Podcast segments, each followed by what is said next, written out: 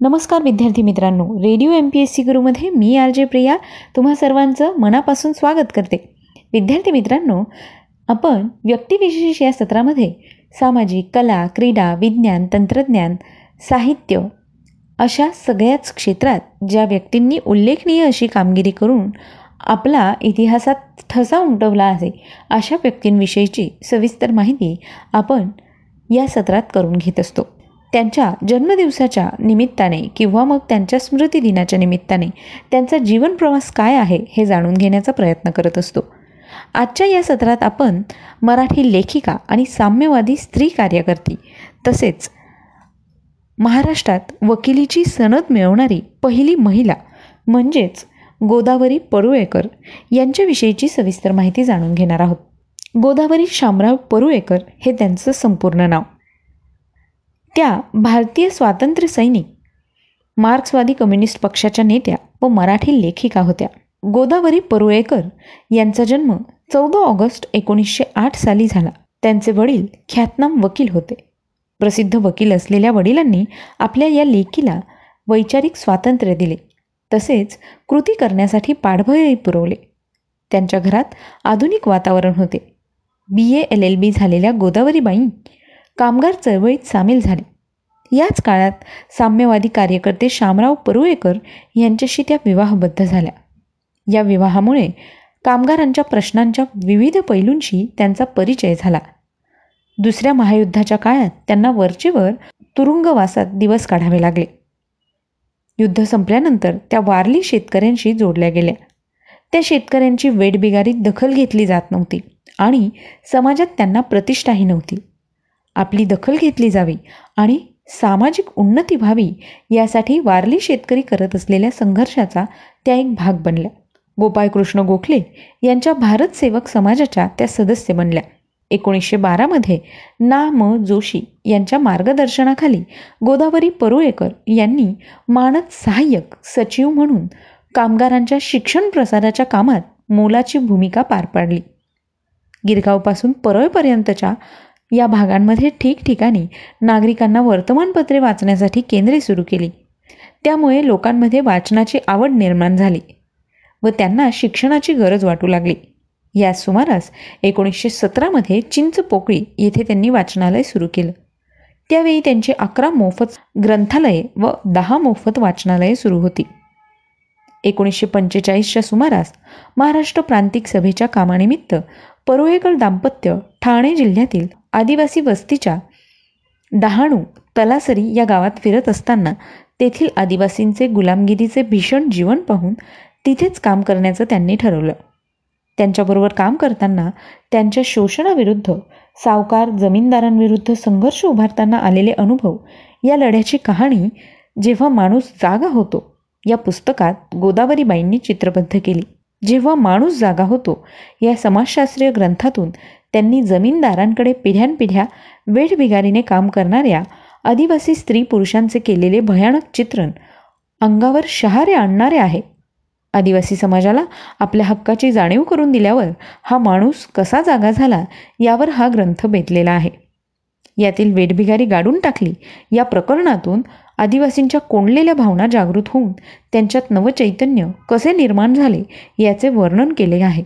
याखेरीज त्यांनी Arthur road Thane Delhi येथील तुरुंगात भेटलेल्या गुन्हेगारांवर बंदिवासाची आठ वर्ष हे पुस्तक लिहिलं. ठाणे जिल्ह्यातील वारली या जमातीच्या महिलांच्या जीवनात सुधारणांची पहाट आणणारी कणखर स्त्री म्हणजे गोदावरी परुळेकर. अंधश्रद्धेच्या जोखंडामधून त्यांची काही प्रमाणात सुटका करण्यासाठी त्यांनी आयुष्यभर प्रयत्न केले. गोदावरीताईंनी स्त्रीविषयक देखील कार्य केलं. गोदावरीताईंनी वारली समाजातील स्त्रियांवर होणारे अत्याचार पाहिले. या स्त्रिया एका दृष्ट चक्रात अडकल्या होत्या. विक्षिप्त जमीनदार आणि सामाजिक पितृसत्ताक दबाव यामुळे त्यांची मोठी घुसमट होत होती. हे दृष्ट जमीन मालक त्यांच्यावर बलात्कार करत तितकीच दुःखाची बाब अशी की वारली महिला या पुरुषा इतक्या पवित्र नाहीत असा समज रूढ होता. शिक्षणाचा अभाव आणि अंधश्रद्धांचा पगडाही आणखी सामाजिक दुखणीही जोडला जात होताच. यामुळे चुकीच्या विनाशकारी कल्पनांचा पगडा या समाजावर होता. एखाद्या निष्पाप आणि निरुपद्रवी स्त्रीला अचानक भूतबाधा झाल्याचं जाहीर होत असे. अकारणच तिला मारहाण होई. इतकेच नव्हे तर भूताने झपाटलेल्या झाड बनलेल्या या महिलेची हत्या करण्यापर्यंत त्यांची मजल जात असे. स्त्रियांवरील या अत्याचारांविरुद्ध लढण्याचा निर्णय गोदावरीताईंनी घेतला. परंतु स्त्रियांमध्ये बदल घडवून आणण्याच्या कामात त्यांना अपेक्षेप्रमाणे यश मिळालं नाही. कारण त्यांच्या लक्षात आलं होतं की वारली आदिवासींच्या कल्पना आदर्श कृती यामध्ये सुधारणा घडवून आणण्यास शिक्षणाशिवाय अन्य पर्याय नाही.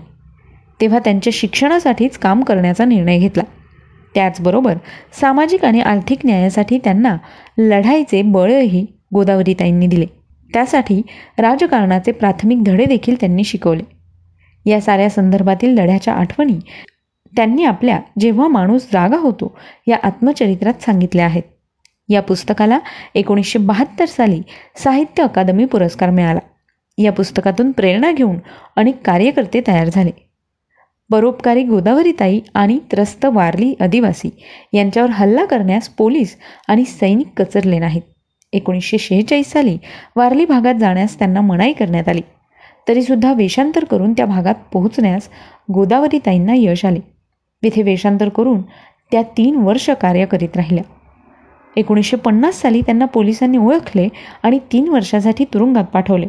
परंतु त्यांचे प्रयत्न वाया गेले नाही. तोपर्यंत वारलीच्या नावावरील सामाजिक शुद्रत्वाचा शिक्का पुसला गेला होता. महिलांचे हक्क आणि सामाजिक आर्थिक समानता या कारणांसाठी गोदावरीताईंनी काम केले.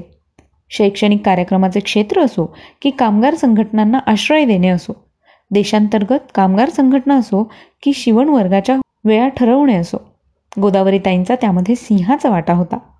वारलींबद्दल त्यांना असणाऱ्या कळवळ्यामुळे या जमातीला स्वातंत्र्य आणि लौकिक नव्याने मिळवण्याचे बळ मिळाले. विद्यार्थी मित्रांनो त्यांना एकोणीसशे बहात्तर सालचा साहित्य अकादमी पुरस्कार देऊन गौरवण्यात आलं होतं. त्यांची जेव्हा माणूस जागा होतो आणि बंदिवासाची आठ वर्ष ही पुस्तके बरीच गाजली. अशा या साम्यवादी स्त्री कार्यकर्त्या आणि मराठी लेखिका गोदावरी परुळेकर यांचा आठ ऑक्टोबर एकोणीसशे शहाण्णव रोजी मृत्यू झाला. मित्रांनो आज गोदावरी परुळेकर यांचा जन्मदिन. त्याच निमित्ताने आपण त्यांच्याविषयीची सविस्तर माहिती आजच्या या व्यक्तिविशेष सत्रात जाणून घेतली. मला खात्री आहे की ही माहिती तुम्हाला आवडली असेल.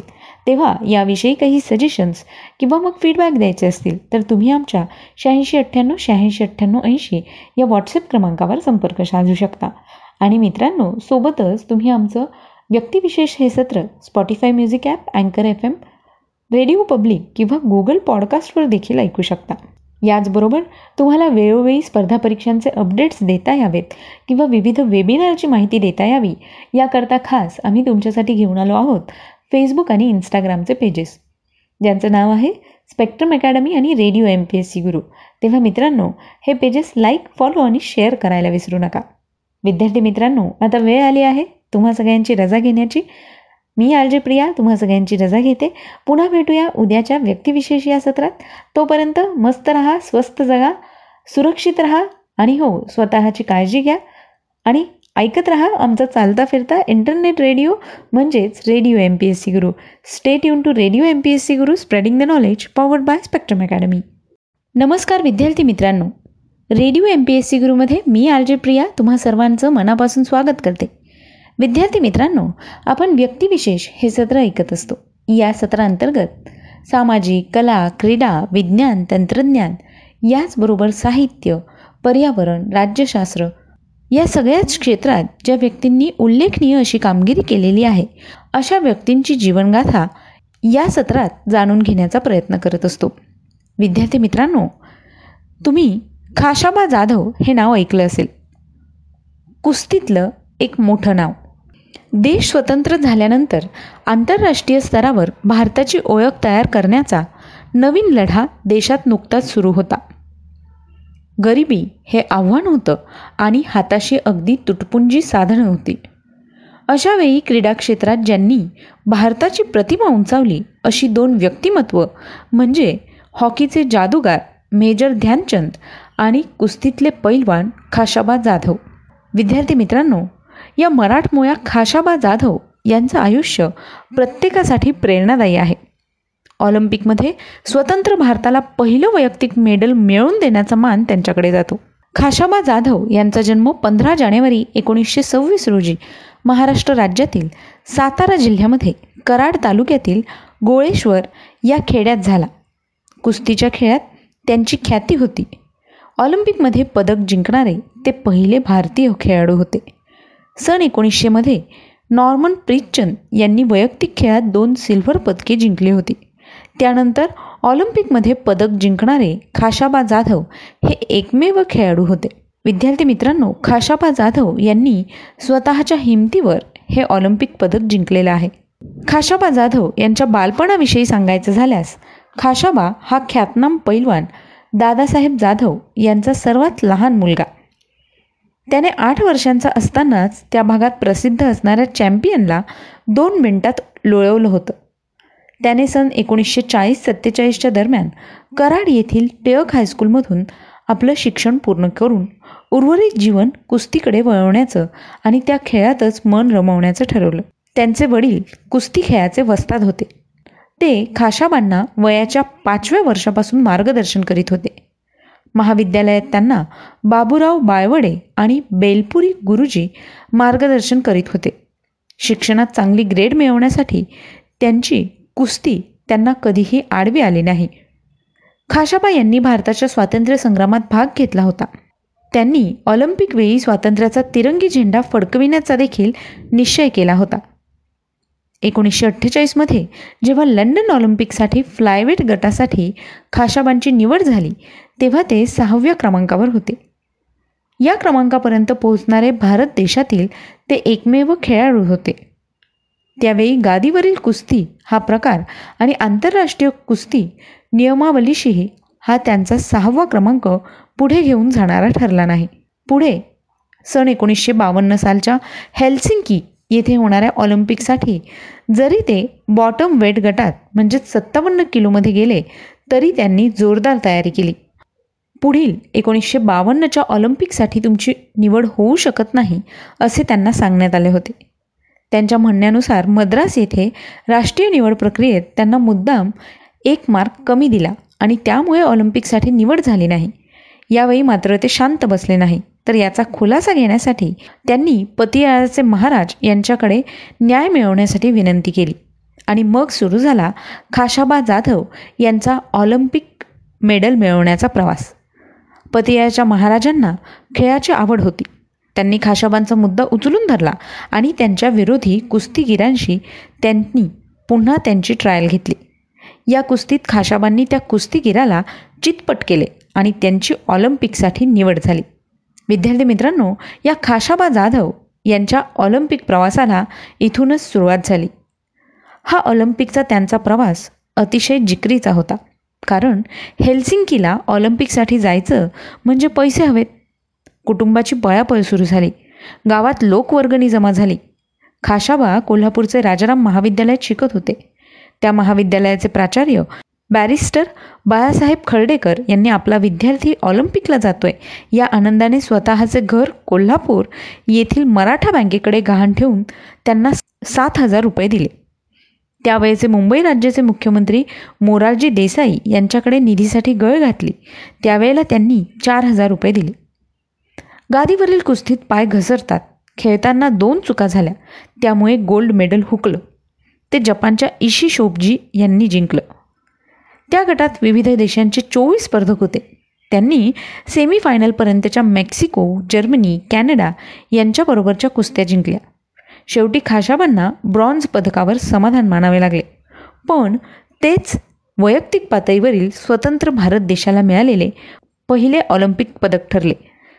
कराड तालुक्यातील गोळेश्वर हे लहानचं गाव. कराड रेल्वे स्थानकावर आगमन होणाऱ्या खाशाबाचे स्वागतासाठी त्या परिसरातील सजवलेल्या एकशे एक्कावन्न बैलगाड्या हजारो लोक ढोल ताशे लेझिम पताका फटाके घेऊन हजर होते. गाव ते महादेव मंदिर परिसर पूर्ण व्यापला होता. हे अंतर पायी चालवायचे झाले तरी पंधरा मिनिटांचे आहे. पण हेच अंतर पार करण्यासाठी विना तक्रार सात तास लागले. हा प्रकार पाहून त्यावेळेला संपतराव जाधव असं म्हणाले होते की एका कोपऱ्यात कुठेतरी लपलेलं हे गोळेश्वर गाव भारताच्या नकाशावर ठळकपणे दिसू लागलं. भारत देशाला ऑलिम्पिकमध्ये पदक मिळवून देणाऱ्या या गोळेश्वर गावाची जगभर प्रसिद्धी झाली ती केवळ खाशाबा जाधव यांच्यामुळेच. विद्यार्थी मित्रांनो त्याच दरम्यान हॉकी टीमने देखील त्यावेळेला गोल्ड मेडल मिळवलं होतं. पण खाशाबांचं त्यावेळेला विशेष कौतुक झालं. कारण कोल्हापूरमधील सर्व तालीम आखाड्यांनी तसेच महाविद्यालयांनी भरभरून खाशाबांचं कौतुक केलं. यामागचं कारण खाशाबा अगदी लहान खेड्यातून आणि स्वतःच्या हिमतीने कुस्ती शिकले होते. खाशाबा यांनी कोल्हापूरमध्ये स्वतः यानंतर कुस्ती फडाचं आयोजन देखील केलं. त्यात स्वतः सहभाग घेतला. आणि अनेक कुस्त्या जिंकल्या. आणि यातून त्यांना जी कमाई झाली ती त्यांनी स्वतःचे घर गहाण ठेवून मदत करणाऱ्या आणि वरदहस्त ठेवणाऱ्या महाविद्यालयाचे प्राचार्य यांना न विसरता त्या मिळकतीतून त्यांचे घर त्यांना परत मिळण्यासाठी पैसे दिले. एकोणीसशे पंचावन्नमध्ये खाशाबा जाधव हे महाराष्ट्र पोलीस दलात सब इन्स्पेक्टर या हुद्द्यावर भरती झाले. तेथे आंतरविभागीय कुस्ती स्पर्धेत त्यांनी अनेक कुस्त्या जिंकल्या. त्याचवेळी ते राष्ट्रीय स्तरावर स्पोर्ट्स मार्गदर्शक म्हणून देखील काम करू लागले. हे करत असतानाच त्यांनी पोलीस खात्यात सत्तावीस वर्ष नोकरी केली आणि असिस्टंट पोलीस कमिशनर या हुद्द्यावरून ते निवृत्त झाले. चौदा ऑगस्ट एकोणीसशे चौऱ्याऐंशी रोजी खाशाबा जाधव यांचं एका रोड अपघातात निधन झालं. विद्यार्थी मित्रांनो यानंतर दोन हजार दहामध्ये आदरयुक्त भावनेने दिल्ली येथील इंदिरा गांधी कॉम्प्लेक्समधील कुस्ती विभागाला खाशाबा जाधव यांचं नाव दिलं गेलं. तर सन दोन हजार एकमध्ये त्यांना अतिशय प्रसिद्ध असा अर्जुन अवॉर्ड मरणोत्तर देण्यात आला. नॅशनल बुक ट्रस्टचे संजय सुधाने यांनी त्यांच्यावर ऑलिम्पिक वीर के डी जाधव हे पुस्तक देखील लिहिले आहे. आणि सध्या दिग्दर्शक संग्राम सिंग हे खाशाबा जाधव यांच्यावर एक चित्रपटसुद्धा बनवण्याच्या तयारीत आहे. तेव्हा मित्रांनो या कुस्तीवीराला एम पी एस सी गुरूकडून आजच्या दिवशी विनम्र अभिवादन. मित्रांनो तुम्हाला माहितीच आहे नुकतंच भारताने भालाफेक या गटातसुद्धा ऑलिम्पिकमध्ये सुवर्णपदक मिळवलं आहे.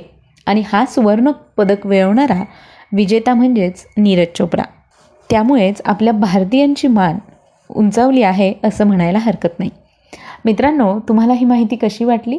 याविषयी आम्हाला नक्की कळवा. तुमचे फीडबॅक किंवा सजेशन तुम्ही आम्हाला आमच्या शहाऐंशी अठ्ठ्याण्णव शहाऐंशी अठ्ठ्याण्णव ऐंशी या व्हॉट्सअप क्रमांकावर पाठवू शकता. याचबरोबर आमचं व्यक्तिविशेष हे सत्र स्पॉटीफाय म्युझिक ॲप अँकर एफ एम गुगल पॉडकास्ट किंवा रेडिओ पब्लिकवर देखील तुम्ही ऐकू शकता. मित्रांनो मी आर जे प्रिया तुम्हा सगळ्यांची रजा घेते. पुन्हा भेटूया उद्याच्या व्यक्तिविशेष या सत्रात. अशाच एका नवीन व्यक्तीची जीवनगाथा ऐकण्यासाठी. तोपर्यंत मस्त रहा सुरक्षित रहा मजेत जगा आणि हो ऐकत रहा आमचा चालता फिरता इंटरनेट रेडिओ म्हणजेच radio M P S C Guru radio M P S C Guru spreading the knowledge powered by Spectrum Academy